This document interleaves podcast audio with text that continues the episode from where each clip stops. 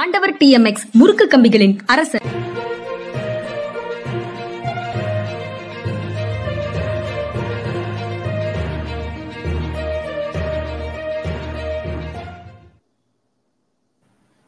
ஜென்ரா media நேயர்களுக்கு வணக்கம். Sir வணக்கம் சார். வணக்கம்ங்க வணக்கம். இன்று காலை நம்ம நேத்து பேசிட்டு இருந்த செய்திகள்ல இருந்து ஆரம்பிக்கலாம்னு நினைக்கிறேன் சார்.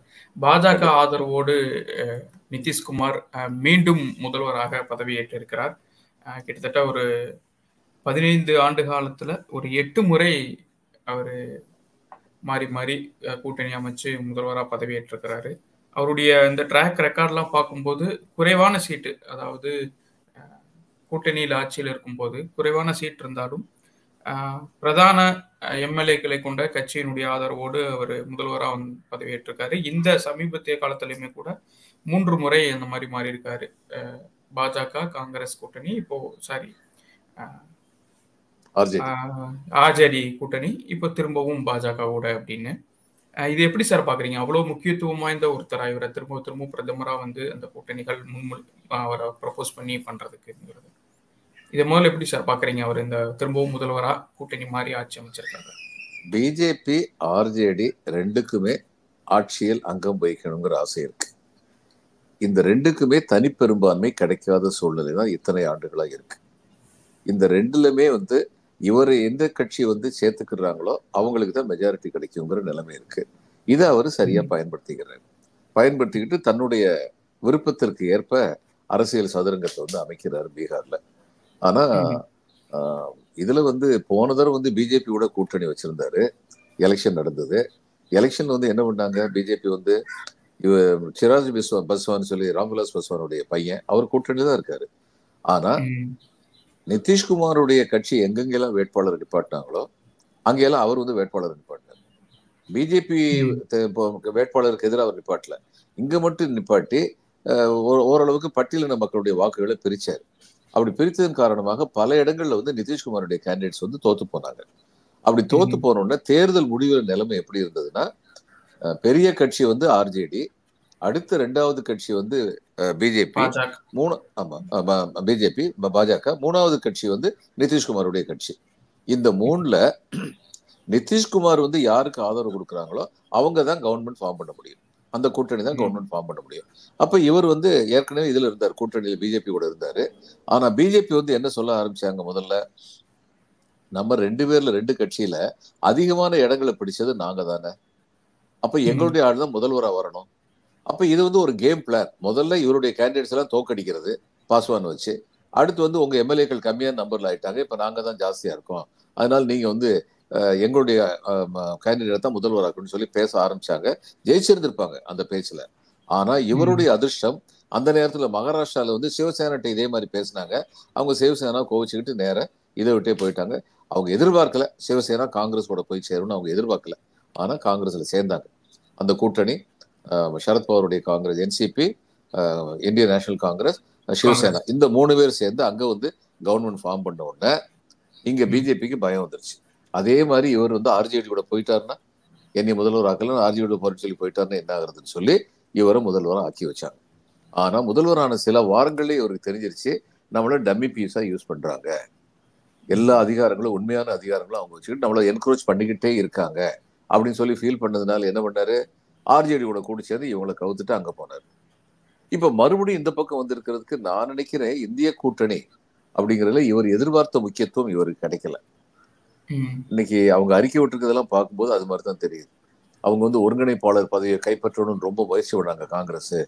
தகுதி இல்லாத ஒருத்தரை பிரதமர் ஆக்குறதுக்கு அது ராகுல் காந்தியை மறைமுகமா ராகுல் காந்திய. ஆமா. தகுதி இல்லாத ஒருத்தரை பிரைம் மினிஸ்டர் ஆக்குறதுக்கு வந்து முயற்சி பண்றாங்க. ராகுல் காந்தி தகுதி இல்லாதவர்னு சொல்லி இன்னைக்கு சொல்ல முடியாது. இந்த பாரத் ஜோடோ யாத்திரை பண்ணியிருக்காரு.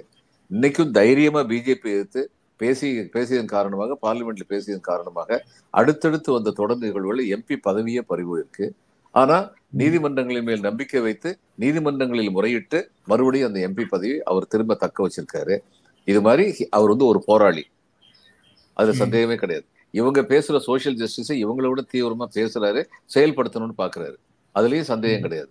அப்ப இவர் எப்படி சொல்ல போச்சு? அவருக்கு வந்து பிரதம மந்திரி ஆகிற தகுதி இல்லைன்னு சொல்லி இதெல்லாம் ஒரு காரணம். அவருக்கு என்னன்னா தன்னை பிரதம மந்திரி வேட்பாளரை நியமிக்கலை அப்படிங்கிற வருத்தத்துல. இப்ப பிஜேபியோட போய் சேர்ந்துட்டாரு. ஒருவேளை உள்ள வந்து ஆர்ஜேடிக்கும் அவருக்கு இடையில வந்து உறவுகள் வந்து எப்படி அதுவும் ஒருவேளை நல்ல உறவா இல்லாம இருந்திருக்கலாம். ஆர்ஜேடி வந்து தனக்குரிய முக்கியத்துவம் வேணும்னு சொல்லி கேட்டிருக்கலாம். இவர் வந்து பிஜேபி நம்ம தட்டி விட முடியல ஆர்ஜேடி வந்து சின்ன பையங்க தானே. இவங்க அப்பா காலத்து அரசியல்வாதிகள் நானு அப்படின்னு சொல்லி நினைச்சிருக்கலாம். ஆனா ஆர்ஜேடியில வந்து இவர் வந்து யாதவுடைய பையன் வந்து இன்னைக்கு ரொம்ப திறமையா கையாண்டு சூழ்நிலை Tejashwi is doing very well அதான் உண்மை. ரொம்ப மெச்சூர் மெச்சூரா தான் அவர் வந்து அரசியல்வாதியை வந்து இன்னைக்கு பிஹேவ் பண்ணிட்டு இருக்காரு. அப்ப அங்கேயும் அந்த உள்ளூர வந்து அந்த போராட்டமும் இருந்திருக்கலாம். அது நம்ம மறுக்க. முடியாது. ஆகக்கூடி இவர் வந்து ஹி வாஸ் ஃபீலிங் அன்கம்ஃபர்டபுள் நம்ம நினைச்சது நடக்கல அப்படின்னு. அப்ப என்ன பண்ணிட்டாரு? அப்ப பிஜேபி பக்கம் போய் பிஜேபி கூட்டணி இருந்தபோது என்ன பண்ணாங்க? நம்மள முதுகுல குத்த பார்த்தாங்க. நம்ம இம்பார்ட்டன்ஸ் குறைக்க பார்த்து எல்லாம் தெரிஞ்சதுக்கு அப்புறம் மறுபடியும் இவர் வந்து பிஜேபியோட போறாருன்னா ஒரே ஒரு முடிவு தான் வர வேண்டியது. இந்த டேர்ம் முடிகிற வரைக்கும் முதல்வர் பதவியை தக்க வச்சுக்குவோம். அதுக்கு விலையா பிஜேபி என்ன நினைக்கிறாங்களோ அதுக்கு வந்து நம்ம தலையாட்டிட்டு போயிடும் ஏன்னா இங்க போனாருன்னா பிஜேபி ஒரு சுதந்திரமா செயல்பட விட மாட்டாங்க. அதுல சந்தேகமே கிடையாது. அவரே சொல்லியிருக்காருங்க சார். அவரே சொல்லியிருக்காரு. மறுபடியும் ஆர்ஜேடி பக்கம் வந்து ஆர்ஜேடி வந்து வேண்டாம் வேண்டாம் வேண்டாம் நீங்க போங்க. இதே பொழப்பாருங்கன்னு சொல்லிடுவாங்க இவர் திரும்ப. ஆர்ஜேடி பக்கம் வர முடியாது. இதுதான் நிலைமை. அவரா எடுத்த முடிவு நம்ம என்ன சொல்ல முடியும்? அதான் தேஜஸ்வி யாதவ் நீங்க சொல்லியிருந்தீங்க சார். அவருமே இப்போ இதுக்கு என்ன கமெண்ட் பண்ணியிருக்காரு அப்படின்னா அவர் வந்து மிகவும் ஒரு கலைப்படைந்த தலைவரா இன்னைக்கு மாறி இருக்கிறாரு இப்படி கூட்டணி மாறி மாறி போயிட்டு இருக்காரு இந்த மக்களவை தேர்தலோட ஐக்கிய ஜனதா தளம் கட்சி வந்து முடிவுக்கு வந்துரும். அஹ், பாஜகவோட கூட்டணி சேர்ந்ததன் மூலமா அப்படின்னு சொல்லியிருக்காரு சார். என்ன வந்து ஏற்கனவே நிதிஷ்குமார் சொல்லி வெளியில வந்தாரோ இப்போ திரும்பவும் அதே காரண காரணமும் இருக்கத்தான் செய்யுது. அந்த கட்சி அதோட கரைஞ்சிரும் அப்படிங்கிற மாதிரியான டோன்ல தேஜஸ்வி ஆமா இப்ப அதே தானே கர்நாடகால வந்து இவருக்கு தேவகவுடா பார்ட்டி நடந்துட்டு இருக்கு. ஒரு காலத்துல வந்து தனிப்பெரும்பான்மை இல்லைனாலும் மிகப்பெரும் தனிப்பெரும் கட்சியாக வந்துகிட்டு இருந்தவங்க ஜனதா தள் செக்யூலர் இன்னைக்கு அவங்க நிலைமை என்ன? மூணாவது கட்சியா கூட அவங்க வந்து ரொம்ப பெரிய அளவுல வர முடியலையே. முந்தி மூணாவது கட்சியா வந்து ஒரு நாற்பது நாற்பத்தஞ்சு சீட்டு கொஞ்சம் ஆனரபிளா பிடிச்சி இன்னைக்கு அது கூட இல்லையே. ஏன்னா இதே தான். காரணம். காங்கிரஸ் கூட சேர்வே அடுத்து பிஜேபி கூட சேர்வே மாறி மாறி சேர்ந்தா at one point of time people will get tired even. Ordinary male no பெரிய பொலிட்டிக்கல் அவேர்னஸ் இல்லாதவருக்கும் தெரியும். இந்த சித்து விளையாட்டுல லாயக்கப்படாதுன்னு ஃபீல் பண்ண ஆரம்பிச்சிருவாங்க. இவருக்கு அது மாதிரி தான் முடியும். அதான் சார். இப்போ காங்கிரஸும் கூட இந்த விஷயங்கள் ஏற்கனவே எங்களுக்கு தெரியும். ஆனா வந்து நாங்க அமைதி காத்தோம். இதுல ஏதாவது முன்னேற்றத்தை ஏற்படுத்த முடியும் அப்படிங்கிற மாதிரி கார்கே சொல்லியிருக்காரு. இன்னைக்கு ராகுல் காந்தி அவருடைய நடைபயணம் இன்னைக்கு பீகாருக்குள்ள என்ட்ராகிறாங்க இந்த பரபரப்பான சூழ்நிலை. இப்ப மேற்கு வங்கத்துல மம்தாவோட மம்தா வெளியிட்ட ஒரு கருத்து அதன் அடிப்படையில அதை தாண்டி இப்போ வந்து பீகாருக்குள்ள இந்த பரபரப்பான சூழலுக்கு மத்தியில ராகுல் காந்தி வராரு. இதை எப்படி சார் பாக்குறீங்க? அதாவது காங்கிரஸ் உடைய revival it is taking place முந்தி இருந்த மாதிரி ரொம்ப டயர்டா வீக்கா காங்கிரஸ் இல்லை. அது வந்து அந்த ரிவைவலுக்கு ராகுல் காந்தி ஒரு முக்கியமான காரணம். இப்ப மாநில கட்சிகள்ல என்ன நினைக்கிறாங்கன்னா காங்கிரஸ் ஆட்டி படைப்போம்னு நினைச்சிட்டு இருந்தாங்க. ஆட்டி படைக்க முடியாத அளவுக்கு காங்கிரஸ் வளர்ந்துருமோ? அப்படிங்கிற அச்சம் அவங்களுக்கு வருது. அப்போ காங்கிரஸ் கொஞ்சம் தட்டி வைக்கிறதுக்கு என்ன வழின்னு பாக்குறாங்க. மம்தா அதை தான் செஞ்சாங்க. ஏன் ராஜ்யத்துல நான், ஆஹ், நான் தான் இங்க வந்து ராணி. எனக்கு. அடுத்து யாருமே கிடையாது. நான் தான் முடிவு பண்ணுவேன் அப்படிங்கிற மாதிரி அவங்க வந்து நடந்துக்கிட்டாங்க. நடந்துகிட்டு இருக்காங்க. அங்க. இவர் வந்து அரவிந்த் கெஜ்ரிவால் அதே மாதிரி செய்யறாரு ஆனா இதுக்கு இடையில வந்து சைலண்டா வந்து காங்கிரஸோடைய வளர்ச்சி நடந்துகிட்டு இருக்கு. ராஜசேகர் ரெட்டியுடைய பொண்ணு வந்து இதுல வந்து காங்கிரஸ். காங்கிரஸ் வந்துட்டாங்க. மாநில காங்கிரஸ் கட்சி தலைவராகவும் தேர்ந்தெடுக்கப்பட்டிருக்காங்க. தெலுங்கானால ஏற்கனவே காங்கிரஸ் ஸ்ட்ராங்கா இருக்கு. இதுல வந்து ஹிமாச்சல் பிரதேஷ்ல அவங்க ஆட்சியில் இருக்காங்க. இது அடுத்து வந்து தேர்தல் வந்தா ஹரியானால அவங்க தான் ஆட்சியை பிடிப்பாங்கன்னு யோகேந்திர யாதவ் வந்து கொஞ்ச நாளைக்கு முன்னாடி சொன்னாரு. பஞ்சாப்ல வந்து இன்னைக்கு வந்து நாலு பெரிய கட்சிகள் இருக்காங்க. அகாலிதள் இருக்கு காங்கிரஸ் இருக்கு இவங்க ஆம் ஆத்மி. ஆம் ஆத்மி பிஜேபி நாலு பேர் இருக்காங்க. அகாலிதள் வந்து காங்கிரஸ் கூட சேர்ந்துட்டாங்கன்னா இவங்க நிலைமை கொஞ்சம் சிக்கலாயிரும். ஆம் ஆத்மிக்கும் சிக்கலாயிரும் பிஜேபிக்கும் சிக்கலாயிரும். இங்க நான் வட தெற்குல வந்து கேட்கவே வேண்டாம். ரொம்ப ஃபேமா வந்து காங்கிரஸோட உறவுல வந்து தீவிரமா இருக்காரு ஸ்டாலின். கேரளால யாரு ஜெயிச்சாலுமே அவங்க இந்தியா கூட்டணி தான் பக்கத்துல தான் நிக்க போறாங்க. கர்நாடகால காங்கிரஸ் வந்து நல்லா பண்ணும். அத்தனை சீட்டு பிடிக்க இருபத்தெட்டு சீட்டு வருது அத்தனையும் பிடிக்க மாட்டாங்க. ஆனா ஏறக்குறைய இருபது இருபத்தி ரெண்டு இது மாதிரி பிடிக்கிறதுக்கான வாய்ப்பு இருக்கு கர்நாடகால. அப்போ சவுத்துல வந்து பிஜேபி வந்து ரொம்ப பிரமாதமா ஒண்ணும் பண்ண முடியாது. அப்ப இந்த நிலைமையில வந்து இவங்க வந்து காங்கிரஸ் இந்த மாதிரி வளர்ச்சி அடைஞ்சுக்கிட்டு இருக்கு. இதுல வந்து ராஜஸ்தான்ல வந்து போன தடவை அடைந்த வாக்குகளோட ஒரு பெர்சன்ட் ஜாஸ்தியா தான் வாங்கியிருக்காங்க. பிஜேபி மூணு பெர்சன்ட் ஜாஸ்தி வாங்கினாங்க. That is. Result in Congress failure அப்ப அங்க வந்து அவங்களால காங்கிரஸால வந்து இந்த இவர் Sachin Pilot is a very effective young leader அவர்கிட்ட பொறுப்பு கொடுத்தாங்கன்னா அவர் வந்து கீழ கீழ்மட்டத்துல வந்து மக்கள்கிட்ட வந்து செய்திகள் சரியான முறையில் சொல்லப்படும் என்றால் அங்கு பிஜேபி பலன் பலவீனமடையும். அது செய்யக்கூடிய தகுதி வந்து இவருக்கு இருக்கு. கிட்டத்தட்ட பதினஞ்சு. தொகுதிகள் அதாவது ராஜஸ்தான்ல கூட ஒரு பதினைந்து தொகுதிகள் பக்கம் வந்து ஓட் ஷேரிங் அதாவது ஓட்டிங் டிஃபரன்ஸ் கூட ரொம்ப கம்மியா தான் ஐயாயிரத்துக்கும் குறைவான வாக்குகள் வித்தியாசம் தான் இருந்ததா கூட செய்திகள். அதுவும் காரணம் என்னன்னா அவரு சிஎம் வந்து தன்னுடைய கேண்டிடேட்ஸ் எல்லாம் வந்து ரிவல் கேண்டிடேட்ஸா நிப்பாட்டி வச்சதுதான். அந்த இதுவும் இல்லைன்னா ராஜஸ்தான்ல ஓரளவு இன்னும் கூட ஜெயிச்சு முன்னேற்றம் வந்திருப்பாங்க. இருக்கலாம். ஜெயிச்சு வந்திருப்பாங்க. ஸோ இதெல்லாம் இருக்கு. அதெல்லாம் இவங்களுக்கும் எதிர்க்கட்சிகளுக்கும் தெரியுது. மற்ற கட்சிகளுக்கும் தெரியுது. ரொம்ப வளர்ந்துருவாங்களோ அப்படின்னு பயப்படுறாங்க. இது எல்லாத்தையும் மீறி தான் ராகுலும் கார்கேயை சேர்ந்து காங்கிரஸ் கட்சியை வந்து மிகுந்த பலமுள்ள கட்சியாக மாற்றும். அப்போ பீகார் மட்டும் அதை மட்டுமே வச்சுக்கிட்டு இந்தியா கூட்டணியினுடைய பணிகளையும் இல்ல அதனுடைய முன்னேற்றத்தையும் மதிப்பிட முடியாதுன்னு புரிஞ்சுக்கலாமா சார்? இல்ல ஓரளவுக்கு இது ஒரு பின்னடைவு தான் இந்தியா கூட்டணிக்கு. பீகார்ல இவர் போனதுங்கிறது பின்னடைவு தான். ஏன்னா இவர் இங்க இருந்திருந்தாருன்னா ஆஹ், இவருடைய கட்சி ஆர்ஜேடி காங்கிரஸ் அதுக்கப்புறம் கம்யூனிஸ்ட் கட்சிங்கிறது வந்து ஷோர் ஷாட் சந்தேகமே இல்லாம BJP would been routed out ரெண்டு சீட்டு. மூணு சீட்டு இந்த மாதிரியான நிலைமை கூட தள்ளப்பட்டிருக்கலாம். பாசிபிள் ஆனா இப்ப அது வந்து அப்படி இல்ல. அவங்களும் கொஞ்சம் சீட் எடுப்பாங்க இவங்களும் கொஞ்சம் சீட் வாங்குவாங்கிறது அங்க உண்டு. ஆனால் இதை வச்சு இந்தியா கூட்டணி செதறிடுச்சுன்னு சொல்றது வந்து பகல் கனவு. ஏன்னா பக்கத்துல உள்ள யூபியில எண்பது சீட் உள்ள யூபியில வந்து ஏற்கனவே அட்ஜஸ்ட்மெண்ட் வந்துருச்சு அகிலேஷ் யாதவ் கூட. காங்கிரஸுக்கு. பதினொன்னு அவங்களுக்கு அறுபத்தொன்பது சொல்லி. அறுபத்தி ஆமா. மற்ற கட்சியெல்லாம் சேர்ந்து அறுபத்தொன்பது காங்கிரஸுக்கு பதினொன்னு. அப்படின்னு சொல்லி இது அல்மன் இது ஒப்பந்தம் ஆயிருச்சு. ஆமா. அப்போ இவங்க சொல்ற மாதிரி எல்லா இடத்துலயும் வந்து காங்கிரஸ் ஒண்ணுமில்லாம போயிருச்சு இந்தியா கூட்டணி ஒண்ணுமில்லாம போயிருச்சுன்னு சொல்றதெல்லாம் இவங்களுடைய கனவு. இப்போ யூபி பத்தி பேசணும். தமிழ்நாட்டுல தொகுதி பங்கீடு வந்து சுமூகமா முடிஞ்சிருக்கிறதா? அதாவது முதற்கட்டம் முடிஞ்சிருக்கிறதா? திமுக காங்கிரஸ் தரப்புல இருந்து சொல்லியிருக்காங்க. நேத்து பேசியிருந்திருக்காங்க. இனி இரண்டாம் கட்ட பேச்சுவார்த்தை தொகுதி பங்கீடுக்காக பிப்ரவரி ஒன்பதுக்கு அப்புறம் நடக்க இருக்கிறதாவும் சொல்லியிருக்காங்க சார். தமிழ்நாட்டு நிலைமை எப்படி சார் பாக்குறீங்க? தமிழ்நாடு இவங்க ரெண்டு பேரும் ஃபேமா இருக்காங்க. அந்த பேச்சு ரொம்ப சுகமா நினைச்சு நான் நம்ப மாட்டேன். வெளியில அப்படி சொல்லிக்குவாங்க. உள்ளுக்குள்ள வந்து எங்களுக்கு அதிகமா கொடுங்க. காங்கிரஸ் கேட்டிருப்பாங்க அதுல சந்தேகம் இல்லை. கேட்பாங்க அதுல நியாயம் அவங்க பக்கம் நியாயங்கிறது அதுதான். பாலிடிக்ஸ்ல அப்படிதான் பண்ணுவாங்க. அதை நம்ம என்ன செய்ய முடியும்? ஆனா சுமூகமா தான் போகும்.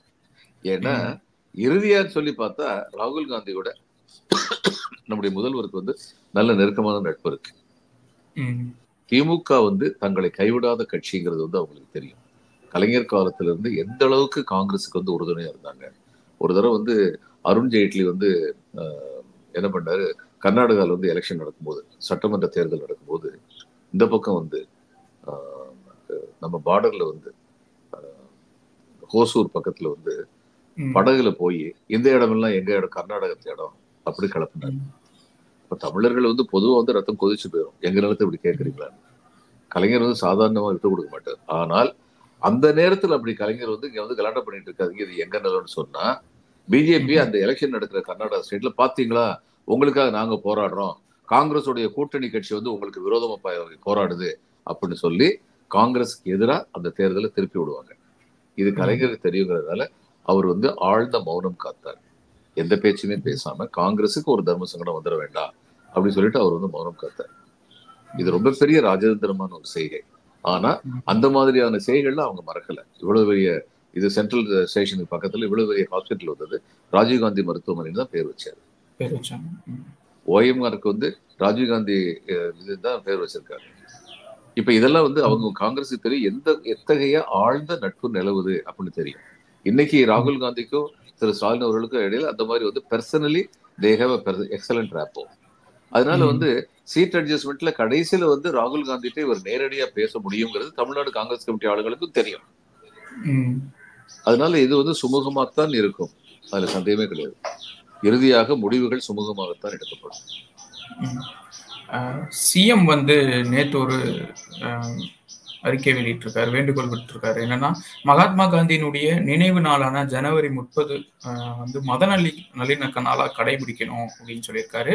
மாவட்ட தலைநகரங்கள்ல எல்லோரும் மத நல்லிணக்க உறுதிமொழியை ஏற்கணும் அப்படின்னு கேட்டிருக்காரு சார். இதுல வந்து அனைத்து மத மதத்தை சேர்ந்த பிரதிநிதிகளையும் பங்கேற்க செய்யணும் அப்படின்னு சொல்லியும் சர்க்குலர் கொடுத்துருக்கிறாரு.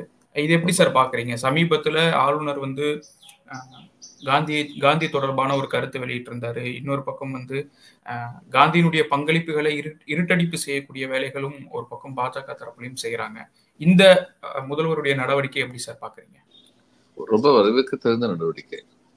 காந்தின்னு சொல்லி போகாம காந்தியுடைய இறந்த நாள் அந்த நினைவு நாள் அன்னைக்கு அது ஒரு ஐகான் டே அந்த ஏன்னா மத நல்லிணக்கத்துக்காக வேண்டி எல்லா விதமான ரிஸ்கையும் எடுத்தவர் காந்தி வந்து. அன்னைக்கு வந்து இதுல உங்களுக்கு வங்கத்துல வந்து அவ்வளவு பெரிய பிரச்சனை இருந்த போது இந்து முஸ்லீம் பிரச்சனை. ரொம்ப தீவிரமா இருந்த போது இவர் வந்து. யாத்திரை நவகாளி யாத்திரைன்னு சொல்லிட்டு போனார் இவர் போனதுக்கு அப்புறம் தான் நிலைமை வந்து சரியாச்சு அதனால மத நல்லிணக்கத்திற்காக பாடுபட்டவர் அந்த போராட்டத்தில் பெருமளவு வெற்றி கண்டவர் மகாத்மா காந்திங்கிறது உண்மை அதனால அவருடைய. நினைவு நாள் என்று இந்த மாதிரி ஒரு பிரதிஜை எடுத்துக்கணும் அப்படின்னு முதல் இந்த இந்த காலகட்டத்தில் இது ரொம்ப தேவையா இருக்கு எம்மதமும். சம்மதமே சொல்லி மனசுக்குள்ள நம்ம இருக்க வேண்டிய தேவைகள் வந்து அதிகமா இருக்கு இன்னைக்கு வந்து. அதனால இந்த நேரத்துல அவர் சொன்னது ரொம்ப வரவேற்கிறது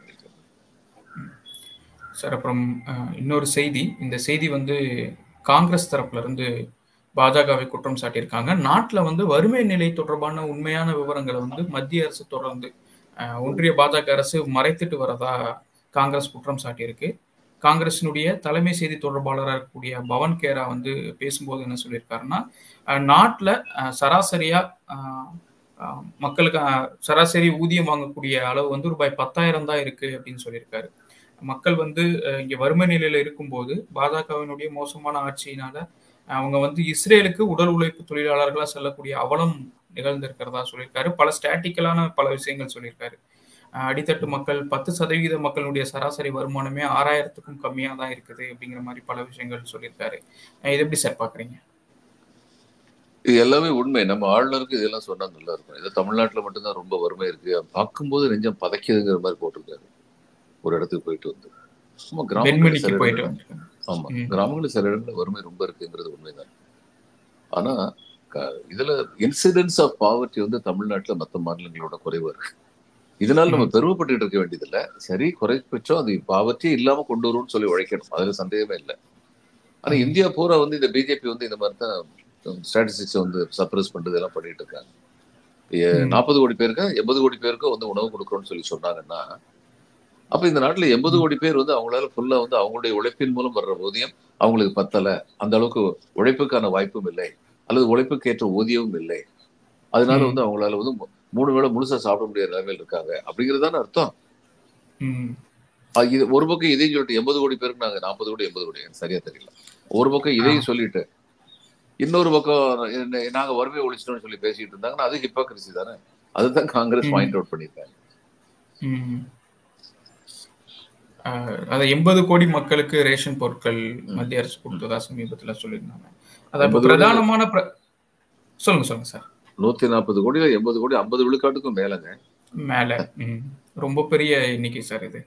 அது அப்போ மக்கள் இப்போ குறிப்பா வடமாநில தொழிலாளர்கள் தென் மாநிலங்களுக்கு வர சூழல் பார்க்குறோம் இஸ்ரேல் மாதிரியான போர் சூழல் நிகழக்கூடிய இடங்கள்ல இந்த மாதிரியான தொழிலாளர்களை வெறும் உடல் உழைப்புக்காக இல்லை வெறும் ஊதியத்தை டிபெண்ட் பண்ணி மட்டும் இவ்வளோ பேரை வந்து மைக்ரேட் பண்றது அப்படிங்கிறது ரொம்பவும் அந்த சூழலை வந்து எப்படி சார் புரிஞ்சுக்கிறது? இவ்வளவு மோசமான ஒரு சூழல்ல வடமாநில தொழிலாளர்கள் இருக்கிறாங்களன்னு இல்ல வேலை வாய்ப்பின்மைங்கிறது அது ரொம்ப தப்பு அது இங்க இருக்கிறத விட தெற்குல இருக்கிறத விட வடக்குல வந்து வேலை வாய்ப்பின்மை இன்னும் அதிகமா இருக்கு அது காரணம் என்னன்னா இண்டஸ்ட்ரி அதிகமா இருக்கணும் எம்ப்ளாய்மெண்ட் ஆப்பர்ச்சுனிட்டிஸ் ரொம்ப கிரியேட் பண்ணியிருக்கணும் அதுல சவுத் வந்து நாட் ஓன்லி தமிழ்நாடு கேரளா ஆந்திரா கர்நாடகா.